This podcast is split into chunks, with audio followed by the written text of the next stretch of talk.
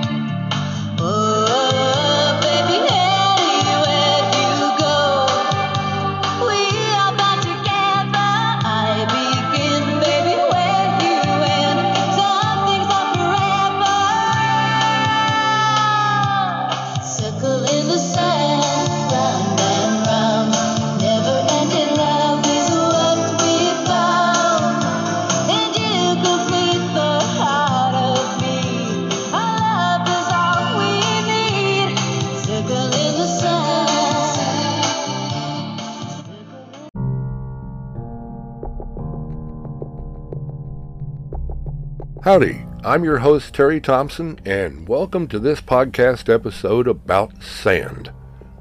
Sand is a ubiquitous material that's been used for a variety of purposes throughout human history. From construction to glass making, sand has been an essential ingredient in many of the products we use every day. However, the world is facing a looming scarcity of sand, and organized crime syndicates are stealing sand, even whole beaches around the world, to feed the growing demand. So you see, it doesn't really do any good to stick your head in the sand about this issue. It might not be around much longer.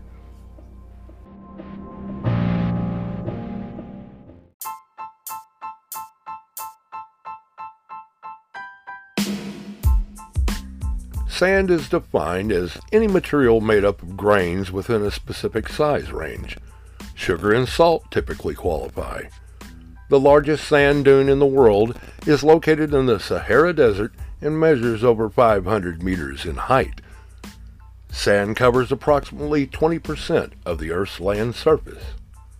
Sand is made up of various minerals, including quartz, feldspar, and mica. Sand is gritty to touch and is a naturally occurring granular material composed of finely divided rock and mineral particles. And though it may seem so, not all sand is the same. Oh no, dear listeners, far from it. Well, here you go, case in point.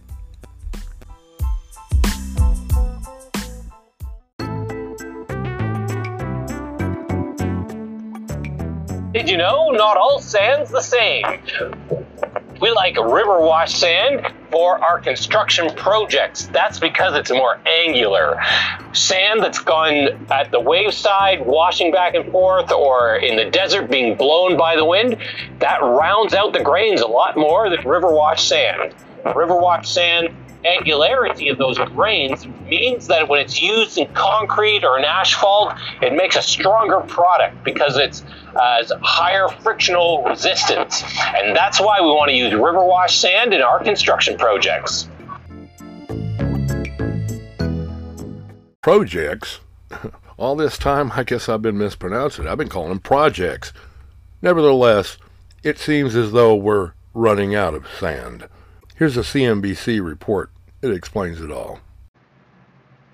You may think of sand as part of your beach vacation, but it's used for more than just sandcastles. It's a commodity like oil and copper and gold. If you look around you, everything is made of sand. It's a pretty crucial commodity, and even though sand can be found in nearly every single country on Earth, we could soon face a sand shortage. Turns out, sand is only second to water as the most consumed raw material worldwide.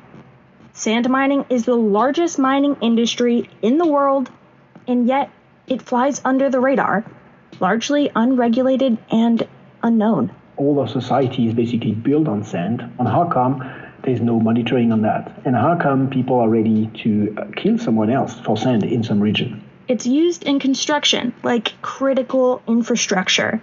And President Biden is diverting a lot of his attention to America's infrastructure. Sand is also used in chemical production, water filtration, fracking, and of course, glass. So, all of your windows, computers, and cell phones. You know, it's literally everywhere. We're driving on it, we're sitting in it, we're looking through it. It's absolutely extraordinary. I'm really starting to be concerned about what happens if we don't have this anymore. Sand use around the world has tripled in the last 20 years. That's far greater than the rate that sand is being replenished one of the biggest sustainability challenges of the 21st century, simply because of the scale of, of the problem. The more I learned about it, the more alarmed I, I became. So the world is facing a sand crisis. And that's a problem. I know what you're thinking. Yes, sand is everywhere. How can there be a shortage? Actually in some places the world was running out. And it's, it's, such a hard concept to get your head around because you think of coastlines and expansive deserts and just see so much of it that to think of it not being there is very very challenging. It's a classic example of the tragedy of the commons an economic concept where everyone is incentivized to keep consuming a natural resource even if it ends in overconsumption and ultimately the total depletion of that resource. So, is it a crisis or not? And um, that's one of the hard things with this topic that it, it's a problem that manifests in very different ways in very different places. So I bet you if you were in community where sand mining is going on, like this is not a surprise to you at all. I grew up in Bangalore in South India. As I grew up, I constantly read reports about rivers being decimated because of sand mining. And at the same time, I saw hundreds and hundreds of sand filled trucks flying up and down the roads in the city of Bangalore. That was when the city was being transformed to the Silicon Valley of India, basically. Construction boom happening uh, all over, and all that sand was coming from precious places. Construction has caused a steep increase in demand for sand and a lot of sand is being extracted from oceans and rivers. It's not just shortage in the market, it's shortage in the natural environment that has to be talked about. The concern is that there's literally not enough sand on coastlines in a context of rising sea levels and increased storms. Sand crafted by water is more valuable than desert sand eroded by wind. That makes desert sand too smooth, it doesn't bind together as well as other types of sand. Sand sourced and extracted from seabeds, coastlines, quarries, or rivers is more angular, so it locks together. And that's important because this kind of sand is a key ingredient in cement and concrete. And concrete is made up of 65 to 75% sand and gravel. Then there's glass. Sand, gravel, and rock, crushed together, are melted down to make the glass used in every window, computer screen, and smartphone. Glass is about 70% silica sand. So there are very specific types of sand that are required for specific uses. And these places are limited. Even the production of silicon computer chips uses sand. But extracting sand can damage the environment. Extractions of marine sand, coastal sand, beach, beach is the worst and rivers is something that is leading to tremendous environmental impact. For oceans, well, imagine you scrape sand off the bottom of the ocean. That's going to affect the microorganisms that live in the ocean floor. That's going to affect the fish that eat the microorganisms, and then the fish that eat those fish. Basically, the sand removal affects an entire ecosystem. Sand is the most extracted resource in the world by volume, surpassing even fossil fuels. Actually, even extracting oil and gas uses a lot of sand, like in fracking. And yet, sand has been easy to ignore essentially it's invisible in our minds and in the way that we manage the resource. We don't think about it like a strategic resource, and yet it is everywhere in our societies and our economies. And as a result, we're wasting these resources. And in 2019, we produced this report, which was uh, submitted to the United Nations Environmental Assembly, and it was used for making a new resolution on global mineral governance. And it was adopted by all countries, and it was the first time that countries recognized that we have a problem with sand. This concept of panicking, it reminds me a little bit of Greta Thunberg talking about, I want you to panic I want you to panic. when she was talking to the World Economic Forum, and it didn't quite go that far. Panicking will never be a solution because we will need sand forever. It's, it's something that we need a lot. So we need to be much wiser on the way we use the resource. Right now, it's not really possible to monitor global sand use. We just don't know enough. We don't have a, a, that global picture or that holistic picture of the extraction sites, uh, the extraction volumes, where it's coming from, where it's going to, how it's being used. But it can be measured indirectly. Construction is the biggest uh, demand sector. We know that. There's a very, very good correlation between the use of sand and cement. The UN estimates that 4.1 billion tons of cement is produced every year, and it takes roughly 10 tons of sand to create 1 ton of cement. Do the math, and 41 billion tons of sand and gravel. that's enough to build a wall nearly 89 feet high by 89 feet wide that wraps around the planet every year. And that's just sand used in cement production. Demand for cement is driven primarily by China, where construction is booming. In the last two decades, the amount of sand that we've been using has been multiplied by three. More than 55, 58% is being used in, in China. Part of the problem is some countries don't have regulations in place. And then you have people who take sand from the beach, uh, take sand from anywhere because they have to make a, their living. If you have a shovel and, a, and access to a truck, then you, you, you make you an entrepreneur. you're taking sand and you're selling it. In some parts of the world, there are even sand mafias. There are sand mafia. It is it is a problem. Uh, that's uh, for sure. And So in some countries where the governance, uh, the, the policies do not exist, it's not even illegal to take sand. Plus, the world faces a rapidly growing population. By 2050, the world could reach nearly 10 billion people. Africa is going to see its population doubling from now to 2050. People are shifting from their villages to join the cities. That will request more infrastructure in the cities. All of that will request a lot of sand. Sand can't be extracted or sourced sustainably to meet demand from a world of 10 billion people without effective planning and regulation. If you're a local government, you need to have a solid land planning, identify where the sand and gravel should be extracted. The challenge is understanding where it's okay to take it from and how much. So it's important to plan ahead and to plan uh, plan alternatives. It's a time for innovations in this area. There's no one size fits all solution for the looming sand crisis. We need many solutions that, you know, will also work together. It's not going to be like one alternative material is going to make the difference. I think it's going to have to be a big group effort, a big push collectively to figure this out. Finding alternatives to sand, including recycled materials, may help. We can recycle concrete so that we're not wasting that by dumping these resources as a waste because it's not a waste, it can be recycled. Current economy is geared towards mining this material at extreme cost to the environment and to society, but that isn't factored in. We kind of build things and then at the end of life we simply toss it in the landfill. So it's a very linear economy. But changing this to a circular economy can be a significant solution. And the circular economy is a way that keeps materials in use for longer. We can improve extracting in a better way by doing environmental impact assessment prior to, to mine, then mining in an appropriate way, respecting social and environmental conditions. Then we can reduce the amount of sand by being much more clever on how we, we use it. So that means planning for longer term in terms of having a building that is knocked down after 20, 30 years. We, we expand that to 50, 60 years.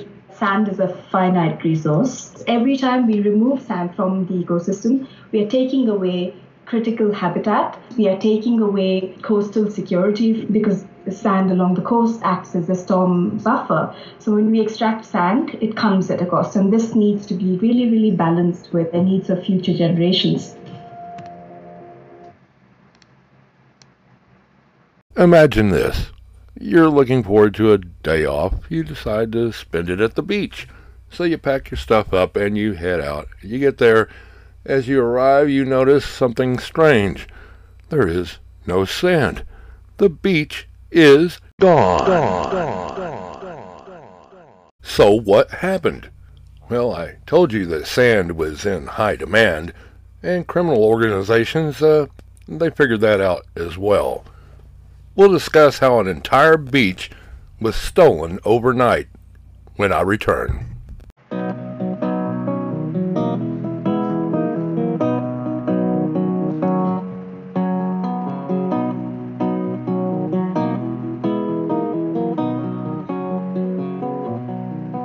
got my toes in the water, ass in the sand. Not a worry in a world of cold beer in my hand. Life is good today.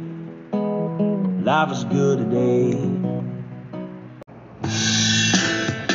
So I'm back here in Kentucky at the Wild Turkey Distillery, and I want to let you in on something. The folks here and I have created a new small batch bourbon, Wild Turkey Long Branch, refined with Texas mesquite charcoal for smoky sweetness. It is my favorite bourbon on the planet. Wild Turkey Long Branch. Real bourbon, no apologies. I wanna be a turtle. Sit out on a log all day. Nothing much to do. Sit and watch the birdies play. I wanna be a turtle. Are you feeling sluggish and slow like a turtle in a shell? You don't have to drag your feet anymore with the help of Token Turtle CBD in Aransas Pass, Texas. Their store offers a wide range of CBD options, including flower, pre rolls, edibles, relief rubs, vapes, and more to help you move and groove with ease. And the best part, CBD has been known to help with skin issues, inhibit cancer cell growth, stress, anxiety, PTSD, epilepsy, and even lower your A1C. So say goodbye to sluggishness and hello to a new zest for life. Visit Token Turtle CBD at 361 South Commercial Street, Suite F, or check out their website at shoptokenturtles.com to learn more. You can even give them a call at 361 434 0063 if you just have any questions or just want to chat with the friendly staff. So why not come out of your shell and see what all the fuss is about? Token Turtle CBD is available seven days a week from 9 a.m. to 9 p.m., so there's always time to give them a try. Plus, who knows? Maybe you'll discover your inner Zen turtle. I wanna be a turtle. One point zero zero. Podcast. Podcast. Podcast. Podcast. Come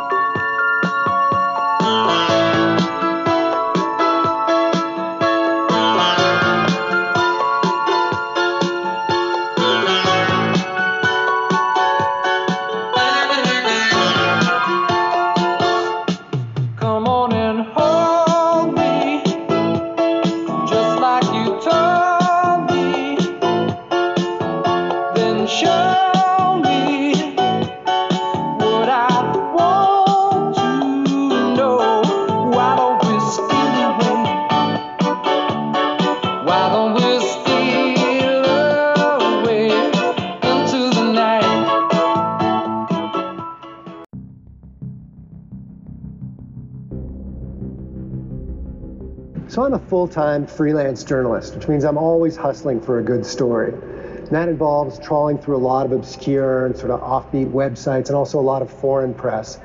And one day, a few years ago, I came across a little news item about the murder of a farmer in India. But the motive for this murder just seemed completely bizarre to me. It was such a weird and compelling story that I got Wired magazine to send me to India to get to the bottom of it. What happened was this. Late one morning in July of 2013, three men on a motorcycle pulled up outside the house of a farmer named Paliram Chauhan. That's his picture up there. They were all wearing kerchiefs. They, two of the men got off the bike.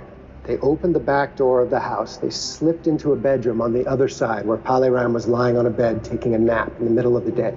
Bang, bang, bang! They shot him dead. Paliram's son and his daughter in law came running in just in time to see the killers jump back on the bike and take off. Now, even though the killers were wearing masks, the family had no doubt about who they were. And that's because for 10 years, Paliram had been fighting against a gang of criminals in his village that were stealing one of the village's most precious resources, which turns out to be one of the most sought after commodities of the 21st century sand. That's right. Paliram Chauhan was killed over sand. And he wasn't the first or the last. In fact, hundreds of people have been killed over sand in the last several years. So I wanted to find out why in the world did these people care so much about sand? Right? It seems like the most trivial thing in the world. What makes sand so important that it's worth killing for? So my reporting very quickly led me to part of the answer, and it is this.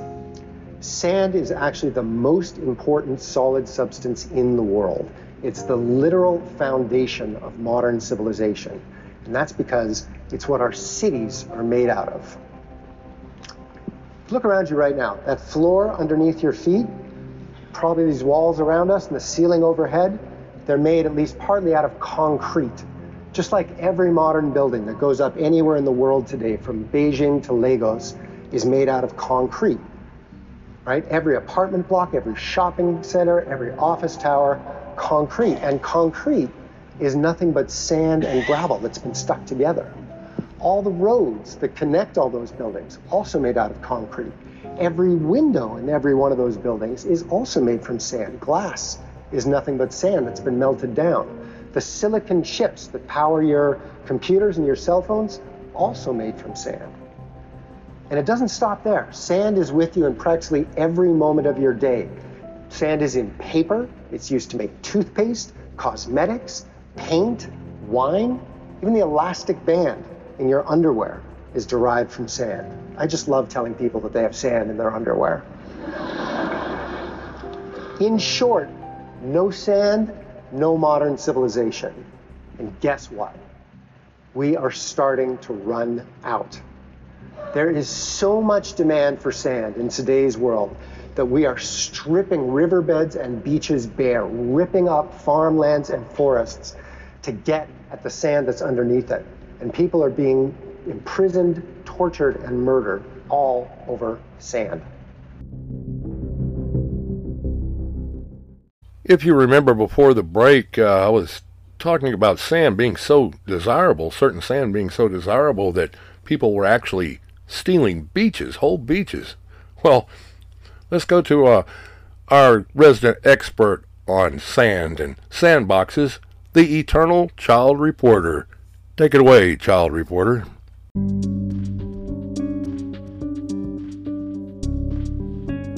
When people think of theft, they think of money or jewelry. Well, this changed when a beach was stolen in Jamaica. Yes, a beach. On July 20th, 2008, thieves arrived in the dark of night to a remote beach at Coral Springs, Jamaica, where they excavated and fled with an estimated 500 truckloads of sand from the beach, completely destroying the layout of the beach. This also caused flooding in some parts of the beach. Despite police investigations, nobody was arrested in connection to the case, and it remains a mystery to this day. But I think the worst part of it all is they stole all my beach toys when they did it. this is your child reporter reporting from what was a beach.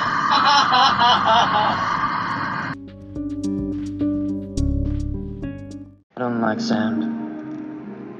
It's coarse and rough and irritating, and it gets everywhere. We do have ways of lessening the impact of the sand shortage worldwide if we would just, well, I'm going to say it, if we would just take our glass and recycle.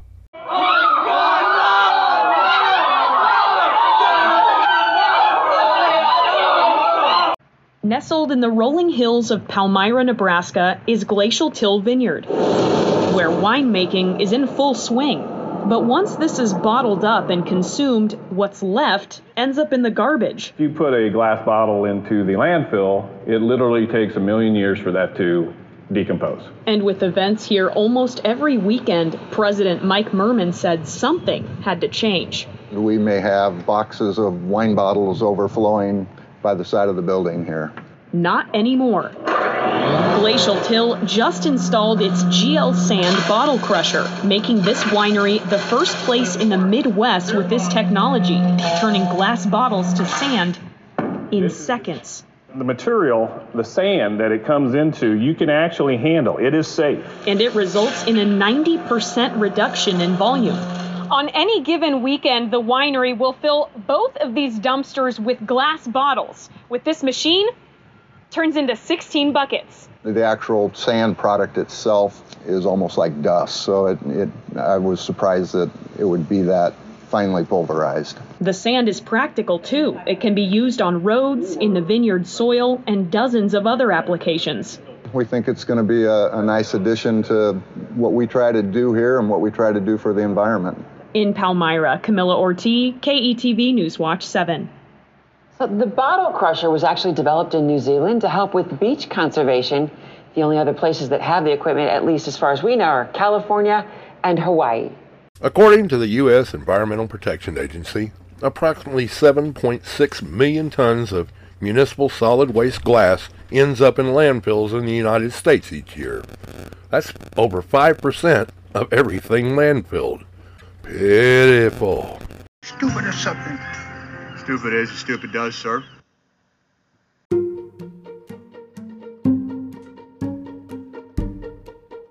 Spell it out for you. Mankind spends untold hours and huge amounts of money in search of and in the acquisition of a material that's vital in today's world. A material that brings with it increased violence and crime because it is so valuable. Its mining is destroying ecosystems worldwide.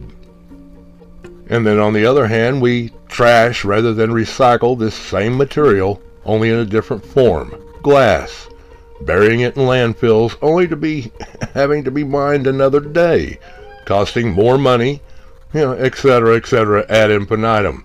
We already have it. Why don't we do something constructive with it?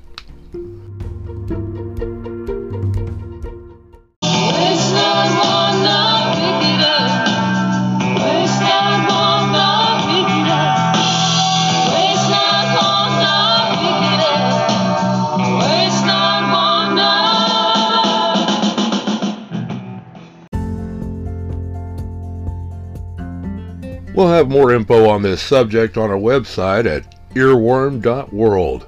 That's going to be a link in the description. Don't forget to look us up on Facebook at the ABI 1.0 podcast page. And hey, we now have a 24 7 radio station that's called Cahoots Radio. That's if you can't get enough of this foolishness. There'll be another link in the description. Well, like I said, this is uh, going to wrap it up for this episode. I'm your host, Terry Thompson. This is the ABI 1.0 podcast. And hey, listeners, get off your ass. Recycle that glass. That sounds like it'll be a good bumper sticker. Yeah, I'll offer it through the website. I'll make it free. Check us out. See ya.